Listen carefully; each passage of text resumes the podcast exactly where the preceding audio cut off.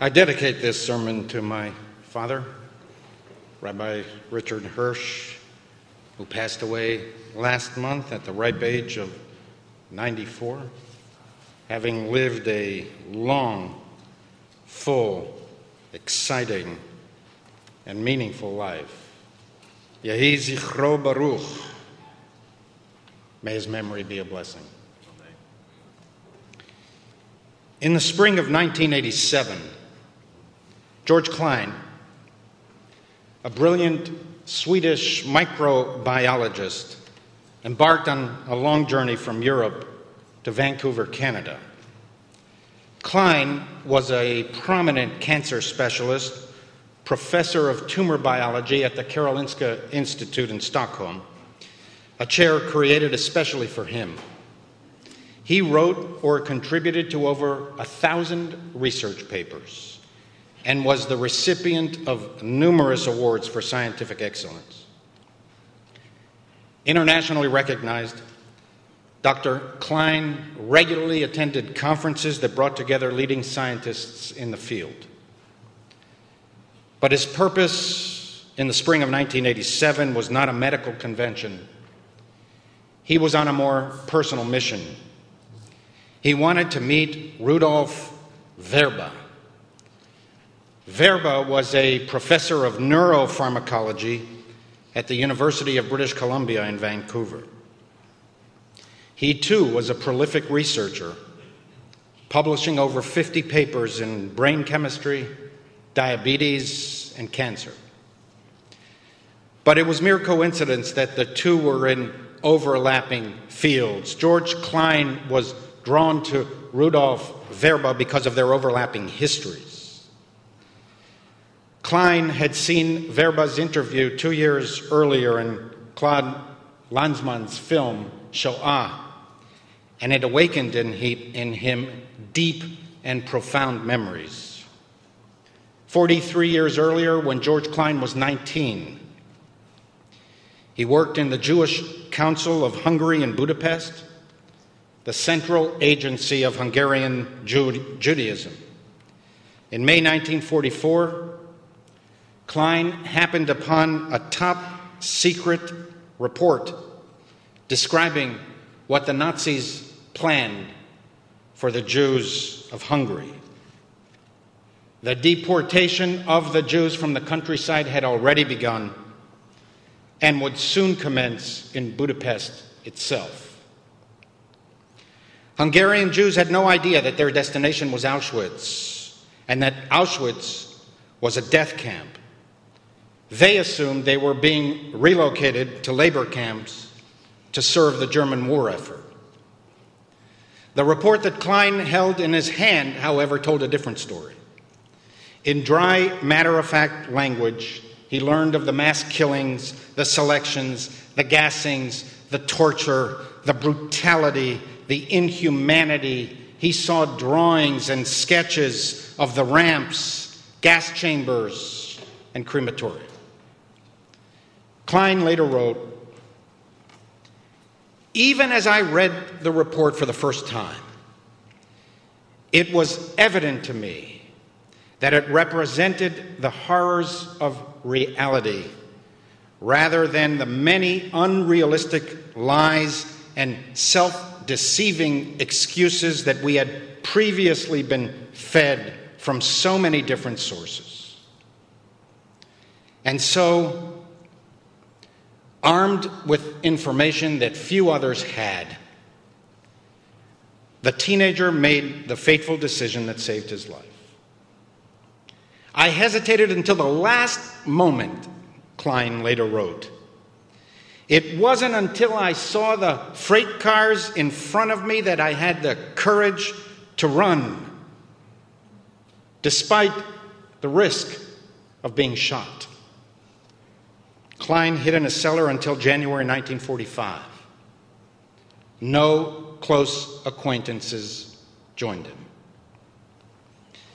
Given permission by his supervisor to tell immediate relatives and friends, Klein urged those closest to him to go underground. But he wrote, Of the dozen or so people I warned, Not one believed me. Within two months, they and most of the roughly half million Hungarian Jews who entered the cattle cars without resistance were dead. Vrba's interview in Lanzmann's film jolted Klein, reigniting powerful memories of decades past. Verba described word for word the report that the 19 year old Klein held in his hands all those years ago. As Klein wrote, it was immediately clear to me that the report I had been given to read under the promise of secrecy in Budapest in 1944 was identical to the report that Vrba was describing. Vrba also knew about the report that saved Klein's life because Vrba wrote it. He and his fellow Slovak friend, Alfred Wetzler, were among the few prisoners to escape from Auschwitz. Both wrote books detailing their harrowing flight to freedom. That they survived at all to tell the tale is a miracle of unimaginable dimensions. They were almost captured many times. During the three days that they were still in Auschwitz, hiding in a pit, they could hear above them the vicious guard dogs barking menacingly and the SS camp guards growling murderously. On the 10 day dash to the Slovak border, without documents, a compass, or maps, they were so close to several Nazi search patrols that Germans only had to reach out and grab the two fugitives. For some unfathomable reason, fortune reached out first and shielded these two exceptionally heroic young men, rewarding their courage, ingenuity, ingenuity daring, and valor with decades of additional life. Vrba said that he decided to escape for two reasons. First, like anyone else, he was motivated by self preservation. He wanted to live. Second, he was desperate to warn Hungarian Jews that time was running out. He noticed the Nazis building a crematorium and extending the railway tracks directly to the gas chambers. He surmised that these were preparations for the Hungarian Jewish community that had so far avoided extermination because Germany had not yet invaded Hungary. He overheard SS troops joking that they were awaiting Hungarian salami. At all costs, Vrba thought, Hungarian Jews must not get on those trains. Once the human cargo arrived at its destination, it would be too late. He later explained that the Nazi death machine depended on deception.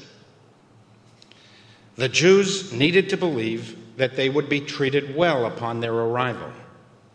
Otherwise, they would resist. The entire apparatus of death rested on the calm, orderly transfer of the Jews of Europe to the death camp.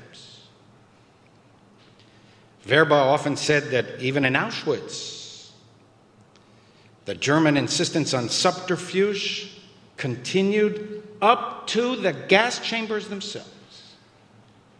Upon disembarking, the condemned still thought that they were there to work.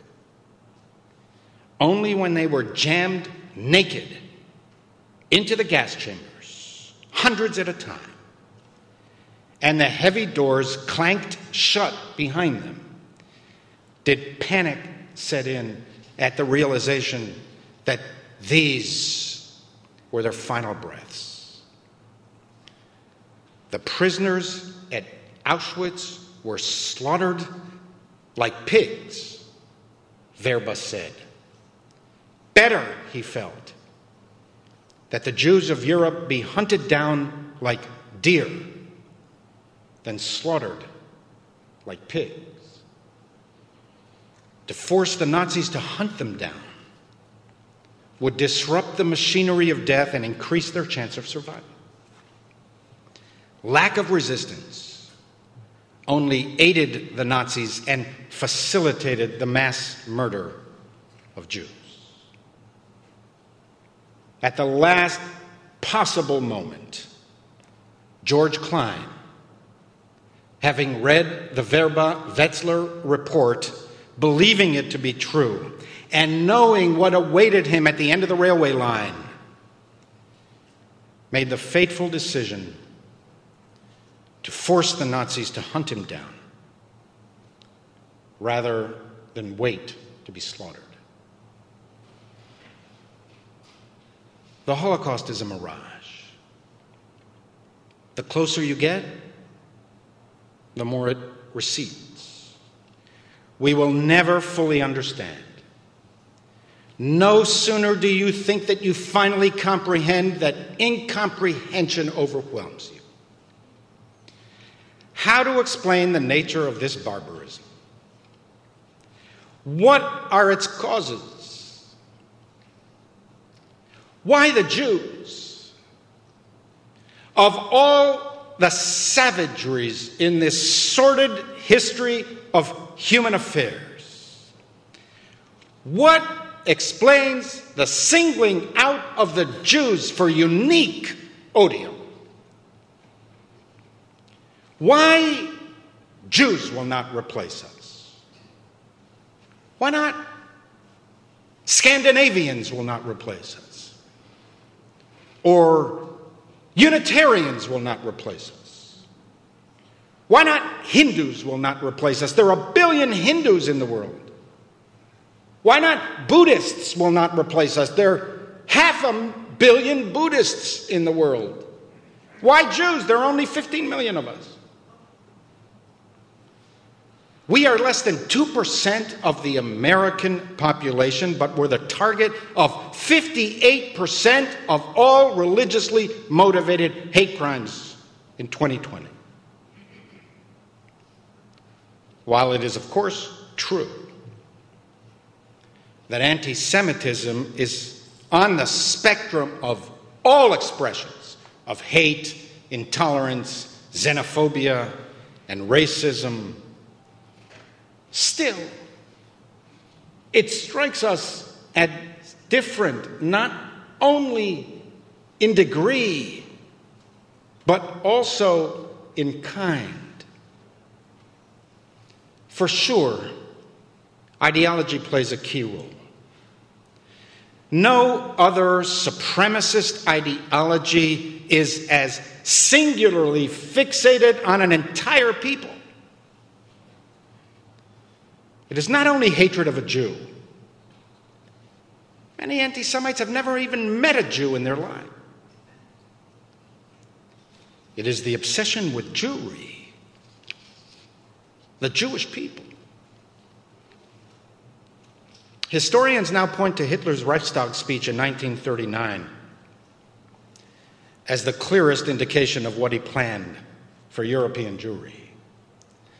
To wild applause, Hitler snarled If international finance Jewry in and outside Europe should succeed in plunging the nations once more into a world war, the result will be not the Bolshevization of the earth and a victory of Jewry, but the annihilation of the Jewish race in Europe. From Mein Kampf in 1925 to his last day on earth, April 30th, 1945. Hitler remained insanely obsessed not with individual Jews, but with the Jewish people.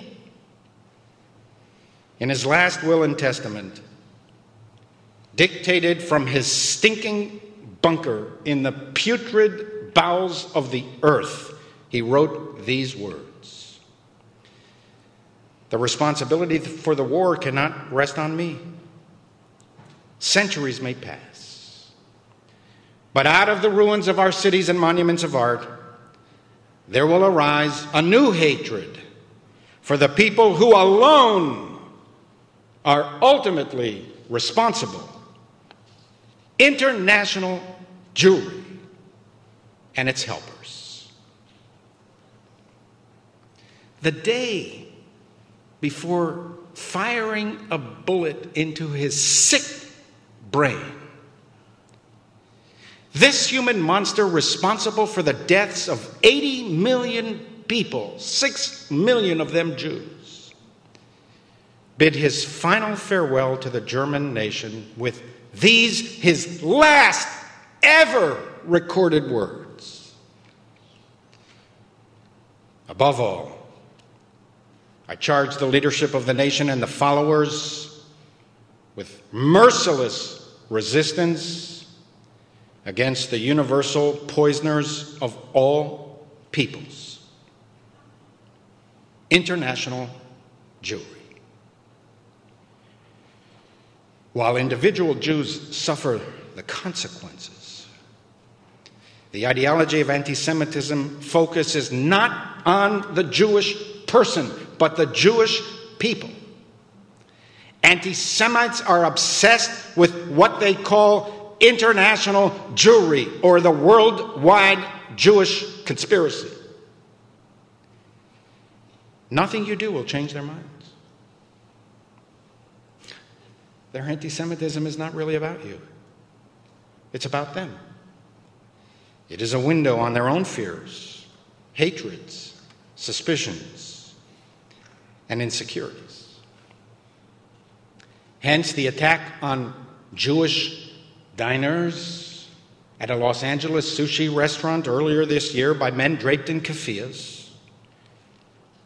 had nothing to do with the behavior of those diners. The attackers knew nothing about them. Some might have been complete atheists, others might have been advocates of the Palestinian cause. There might have even been an anti Zionist Jew among them. Didn't matter. What mattered was that they were Jews. They were singled out from among all of the other customers because they are of the Jewish people. The London Jews, who witnessed the caravan of Palestinian flag wavers driving through their Jewish neighborhood, shrieking, F the Jews, rape their daughters. They did nothing to bring this about. They were targeted because they were of the Jewish people. The haters did not shout, F the Zionists. They shouted, F the Jews. The Orthodox Jew beaten in Times Square earlier this year by a pro Palestinian mob was simply in the wrong place at the wrong time. Any person who looked Jewish would do.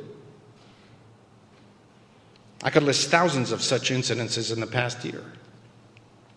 They result from and are a reflection of an ideology obsessively focused on the Jewish people as the source of all evil in the world. But ideology is not the only factor. Rudy Vrba was convinced that most German functionaries in the death camps were not driven by ideology. He knew them, he saw them up close.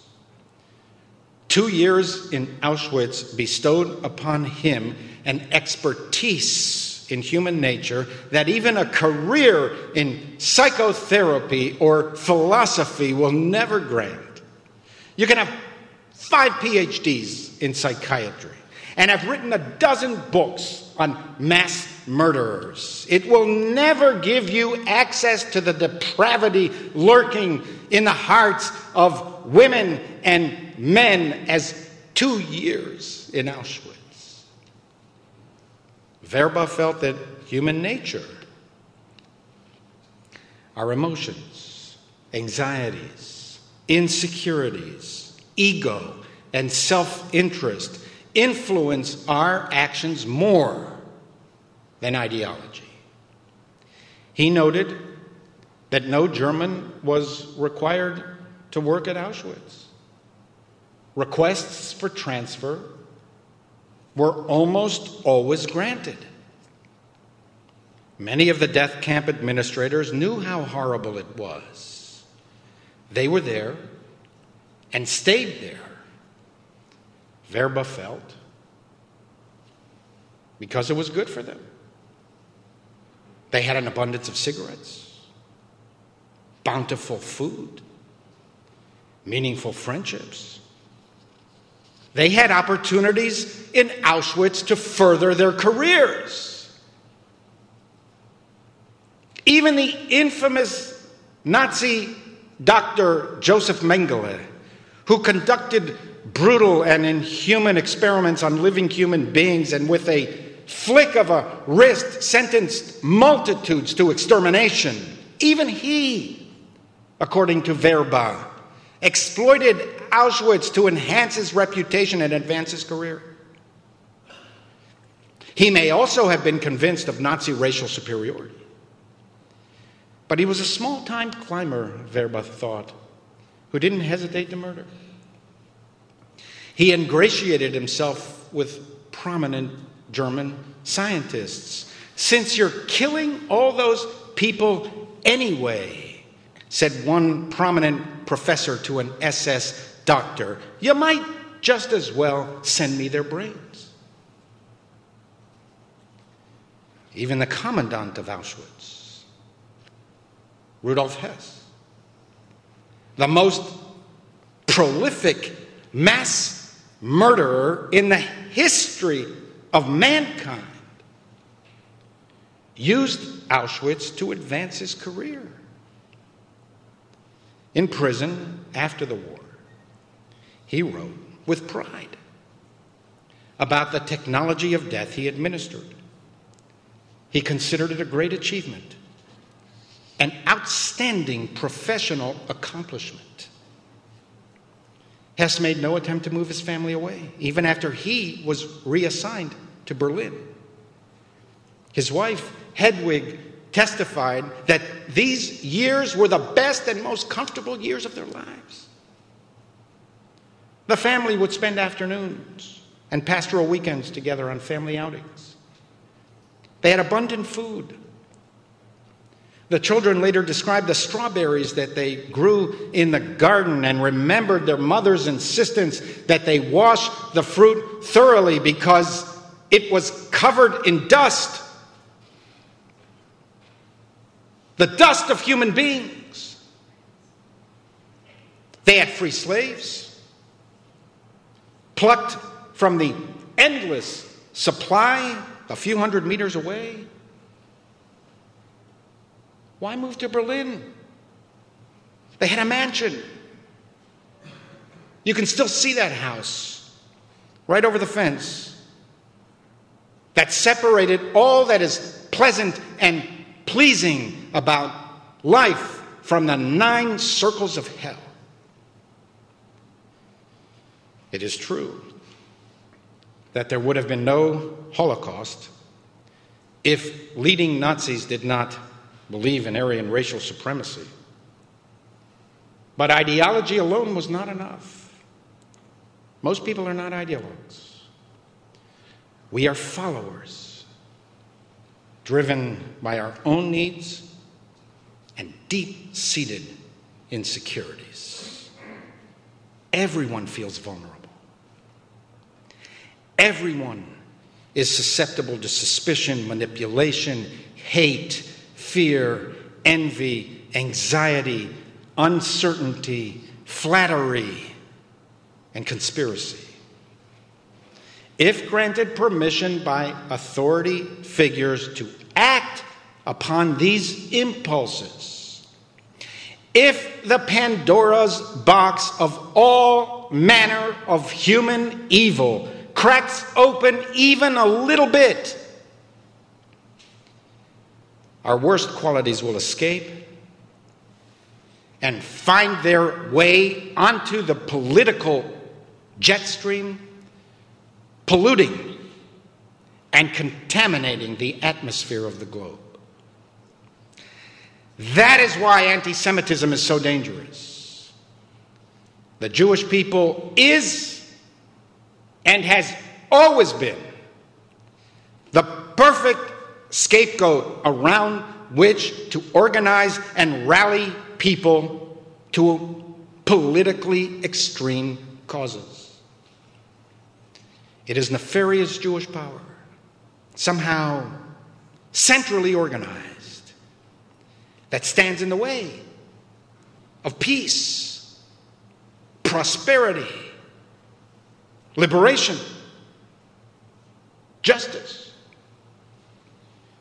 Thus, communists could accuse the Jews of being capitalists. Capitalists could accuse the Jews of being communists. Nationalists could accuse the Jews of cosmopolitanism, and cosmopolitans could accuse the Jews of blind loyalty to the Jewish people. The hard left can accuse the Jews of being white and complicit in racial inequality, and the extreme right can accuse the Jews of being an insidious enemy of the white race. Do you think that the centuries old hatred of the Jewish people has disappeared? Why? Because you happen to live in the world now and do not know or care to forget the 2,000 year history of anti Semitism? Toni Morrison wrote Before there is a final solution, there must be a first solution, a second one, even a third. The move toward a final solution is not a jump. It takes one step, then another, then another. Do you think that your ignorance of all the small solutions to the Jewish problem that eventually led to the final solution obviates in any way the desire of the anti Semites of today to pick up where the anti Semites of yesterday left off? If anything, ideologies of annihilating the Jews are gaining currency. The capabilities of anti Semites have increased exponentially with the advent of social media. Out of control Jew hatred metastasizes online. How terrifying to contemplate the extraordinary organizational capacities this new medium affords. Imagine how much easier it would have been for Goebbels had he had social media at his disposal. The explosion of anti Semitism awakens in me a deep dire, depressing, demoralizing dread. If there is one lesson to absorb from the Holocaust, it is when someone proclaims an intention to exterminate the Jews, believe them. Take them seriously. Iran threatens Jewish extermination all the time. Hezbollah threatens Jewish extermination all the time. Palestinian Hamas and Islamic Jihad threaten Jewish extermination all the time. Now, I've emphasized repeatedly here I am not opposed to legitimate criticism of Jews or the Jewish state, even when I believe such views are wrong, misinformed, biased, or unfair. To the contrary, everyone needs critics to prevent them from doing stupid or immoral things. Not all criticism of Israel is illegitimate or unwarranted, and certainly not anti Semitic. But some of it is. And in some places, like college campuses, a lot of it is. It is undeniable that hatred of Jews foments hatred of Israel, foments hatred of Jews. Attacks on Israel lead to attacks on Jews. Now, if I were to have a philosophical conversation, I could accept the proposition that in some cases anti Zionism does not constitute anti Semitism. After all, there are plenty of anti Zionist Jews. However, the extent and the manner of the single minded obsession with Israel often bleeds into hatred of Jews and normalizes Jew hatred to an extent not seen since the darkest days of the 20th century. One step, then another, then another. Israel is a country whose evilness is self evident in the minds and the imaginations of the deluded. In many places, it's normative now to view Jews as white oppressors, even though the majority of the world's Jews are not even white. Zionist has become a curse word, another term for racist. Wild accusations of ethnic cleansing, crimes against humanity, genocide, against the only actual democracy in the Middle East. These are blood libels, different only in form, but not in substance, from Jews poisoning the wells or kidnapping children to drain their blood to bake matzahs. Multitudes believed these back then as well. They were already conditioned to suspect Jews, having been fed centuries of lies and conspiracies.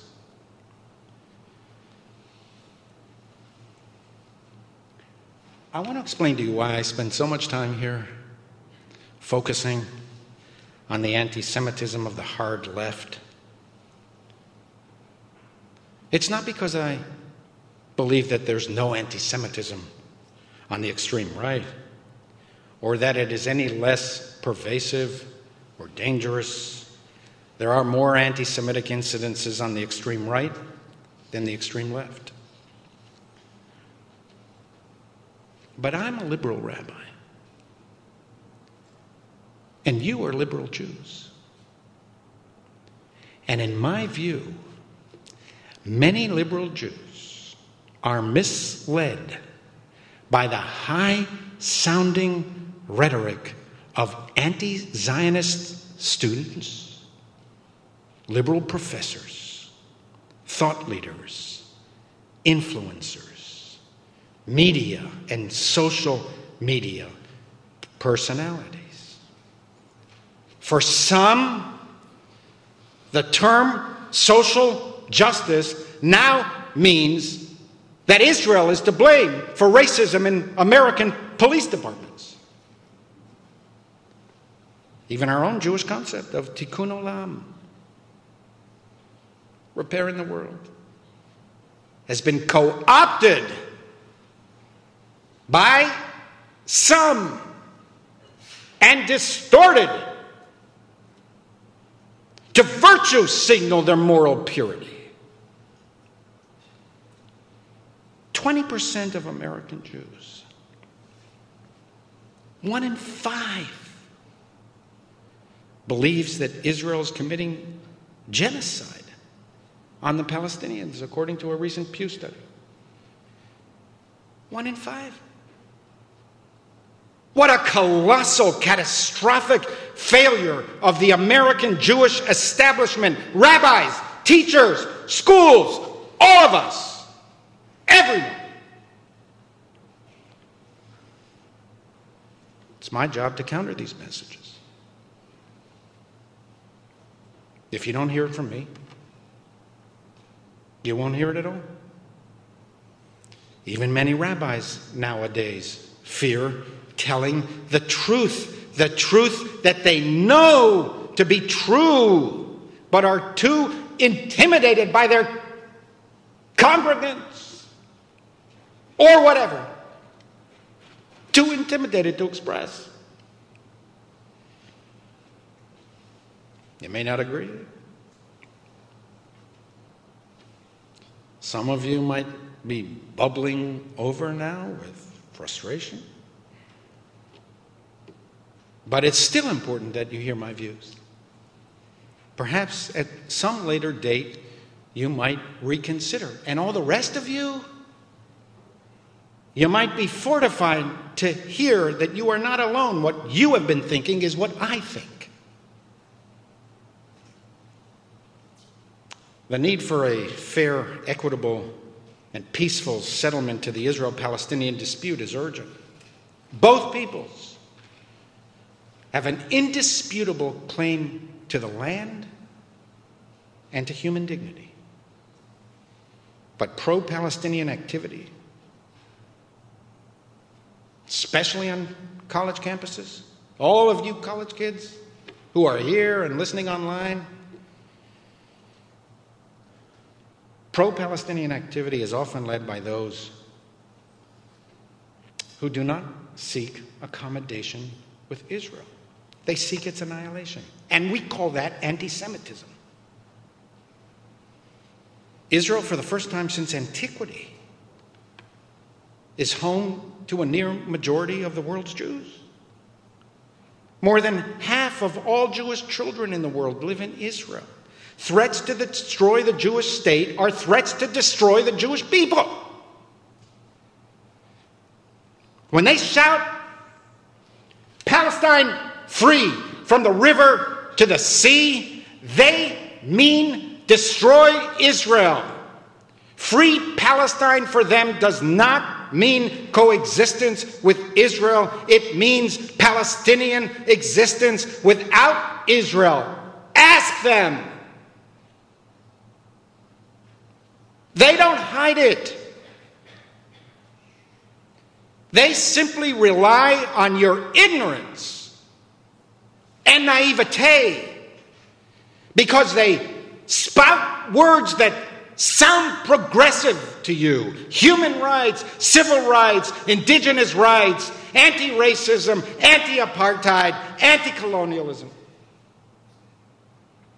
For them, it is nefarious Jewish power centrally organized by Israel and supported by world Jewry, standing in the way of peace, prosperity, liberation, and justice. That is what justifies assaulting Jews in a sushi restaurant. By virtue of their Jewishness, they are complicit in the worldwide Jewish conspiracy to suppress human rights, organized and financed and led by the Jewish state. if these agitators were truly about human rights,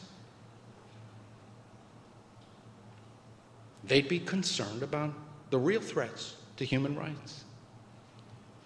The thousands of missiles indiscriminately fired upon Israeli civilians from Hamas, a terrorist, fundamentalist, misogynistic, gay hating regime implacably opposed to Israel's existence and implacably committed to Israel's annihilation. What in the world are progressives doing supporting such people? If they were truly concerned about human rights, they'd be concerned about the 500,000 Palestinians still confined to Lebanese refugee camps 73 years after Israel's founding. They would speak against the rampant anti Semitism and blood curdling threats to annihilate the Jews. They would advocate on behalf of the hundreds of millions of Arabs and Muslims deprived by their own regimes of human rights and human dignity. You speak about ethnic cleansing, and not a word, not a peep about Muslim Uyghurs in Chinese concentration and re education camps. You speak about massacres, and not a word about the thousands of Palestinians and other Syrians gassed to death and the hundreds of thousands butchered by a brutal dictator. How dare you equate Israel with Nazis? Have you seen what the Nazis did? Read the Vrba Wetzler report. Visit Auschwitz yourself. See the mountains of human hair that the Nazis used to stuff pillows and furniture. Look at the piles of shoes, the dolls seized from children, the eyeglasses. See the luggage with the names and addresses of the condemned from every European city of high culture and advanced philosophy belonging to people who, as Rudy Vrba described, were convinced that they would need this luggage upon relocation and who couldn't fathom that the most cultivated society in the history of the world would kill them upon their arrival. That was the Nazis.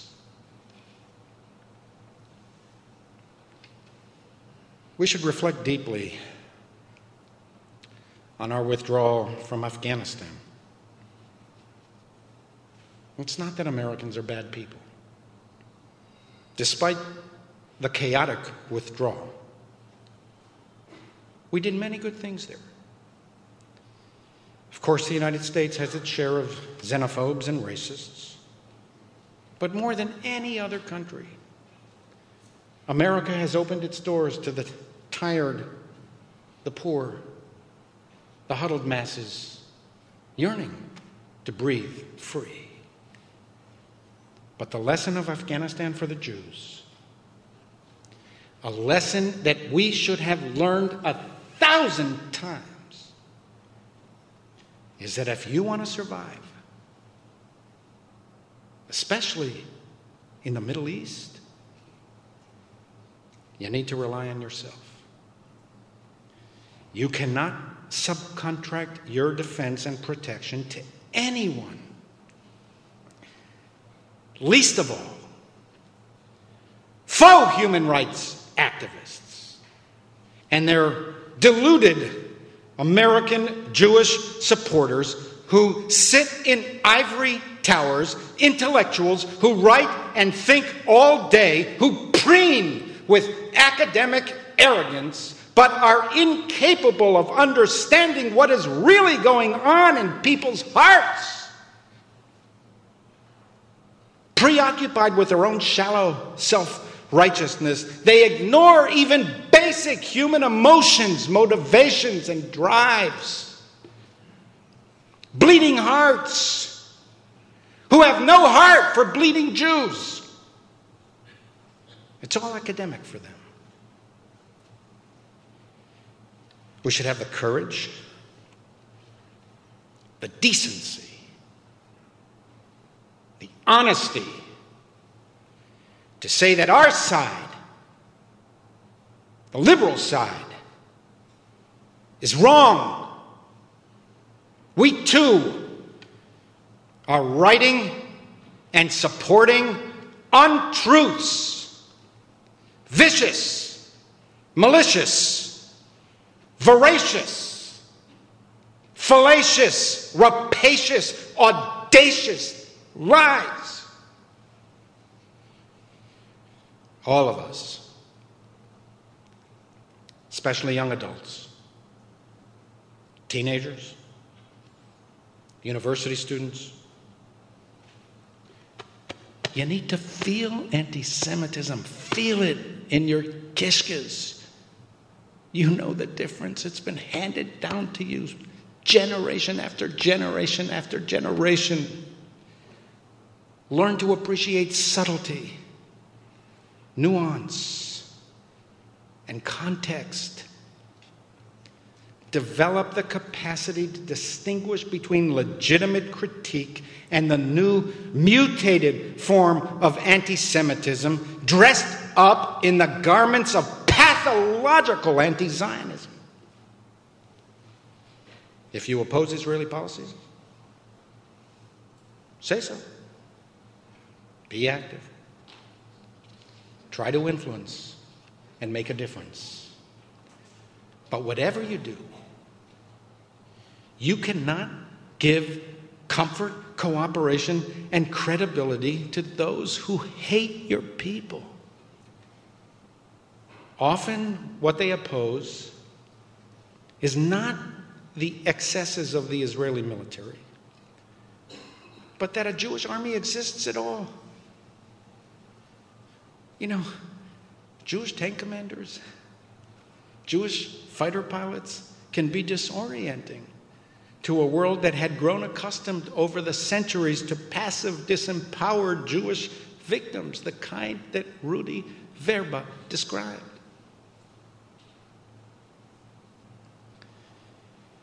Rudy Vrba and George Klein spoke for 10 straight hours that spring day in the faculty lounge of the University of British Columbia. They parted as old friends. Destiny bound them together forever. Klein learned that Vrba considered his report a failure. He escaped in order to warn the Jews of Hungary what awaited them at the end of the line. Yet the Hungarian Jewish community was largely destroyed. Hundreds of thousands were gassed within hours of their arrival in Birkenau.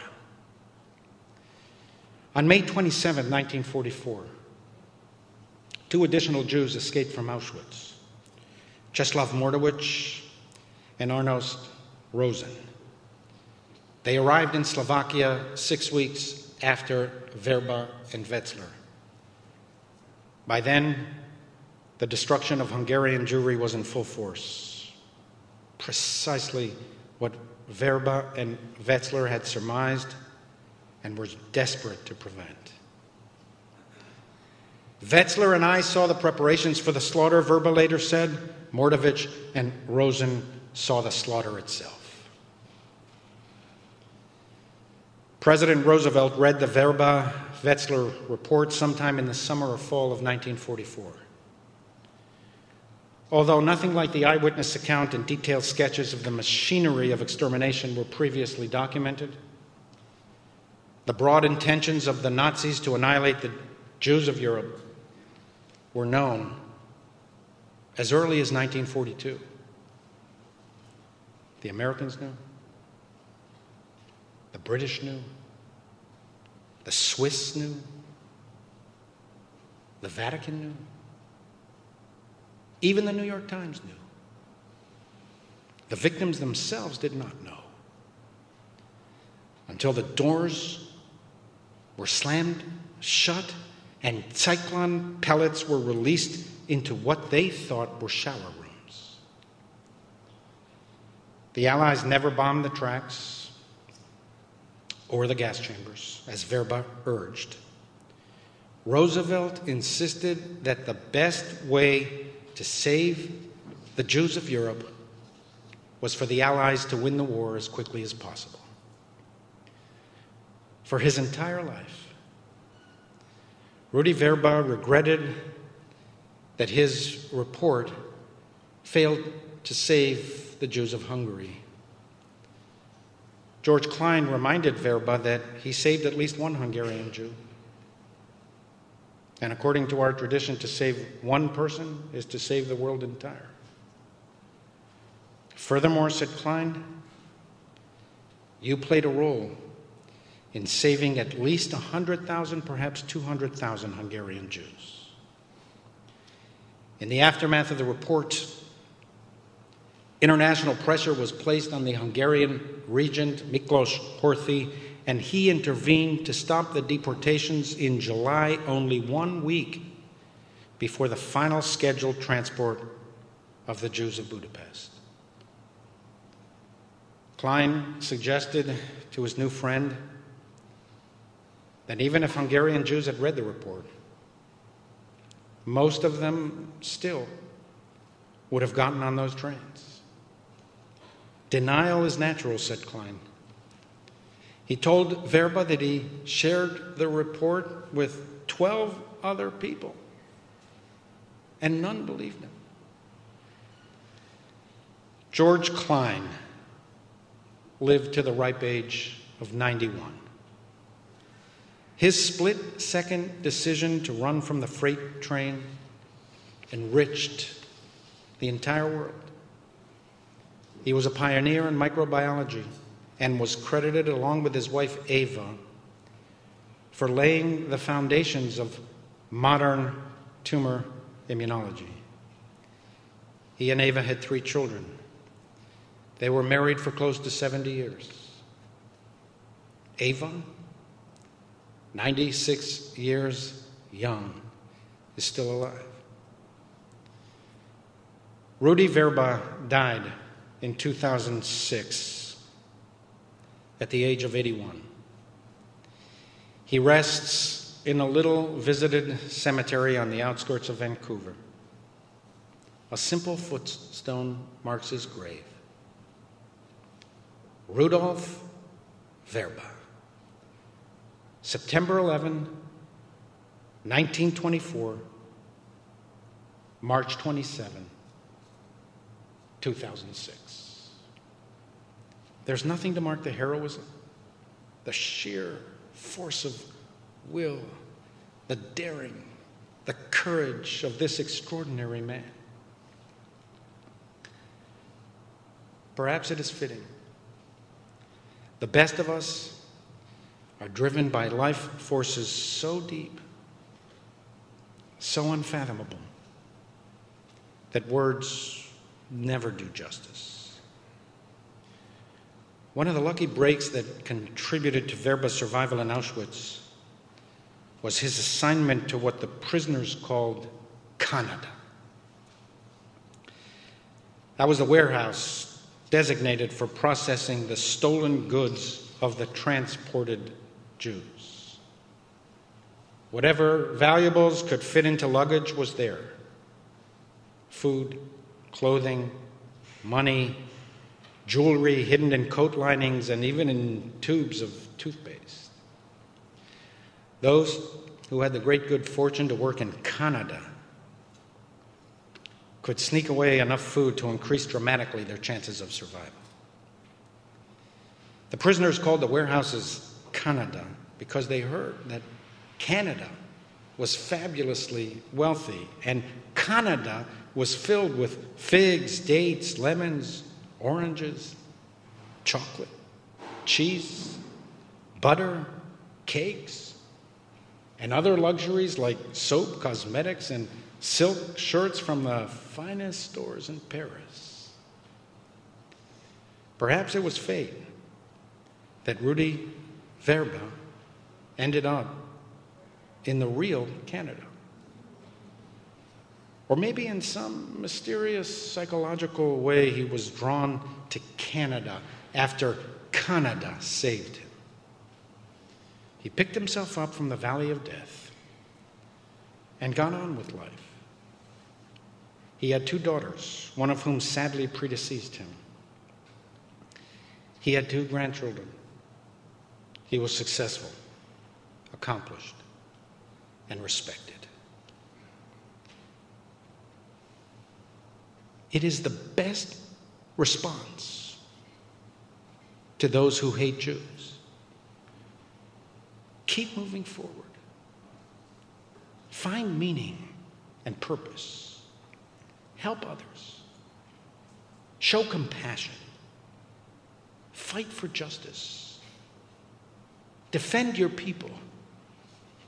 Resist evil. Warn the world.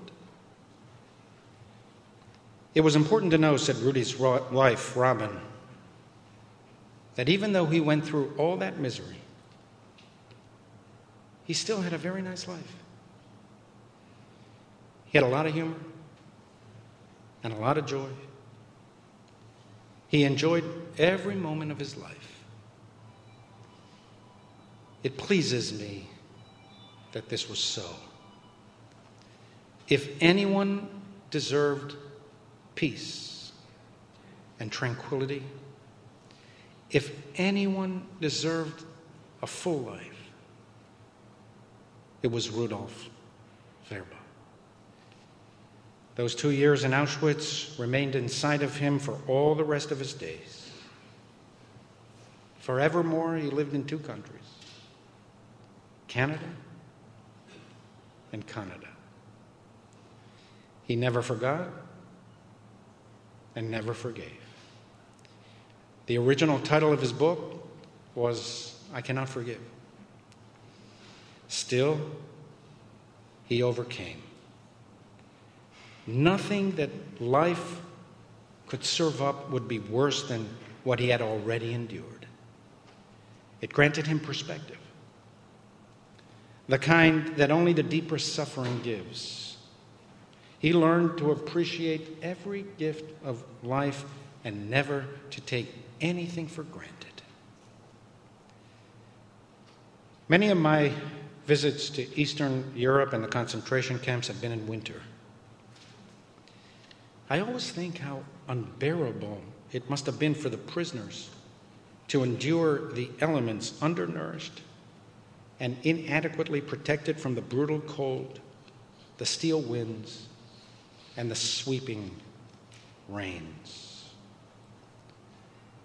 Rudy Vrba must have spent many days shivering outside in the cold rain of southern Poland. I was moved, therefore, to have heard Robin say that even the incessant rain of the Vancouver climate never depressed her husband while others would complain. Rudy Vrba's response to a storm was always, Isn't it nice to be inside?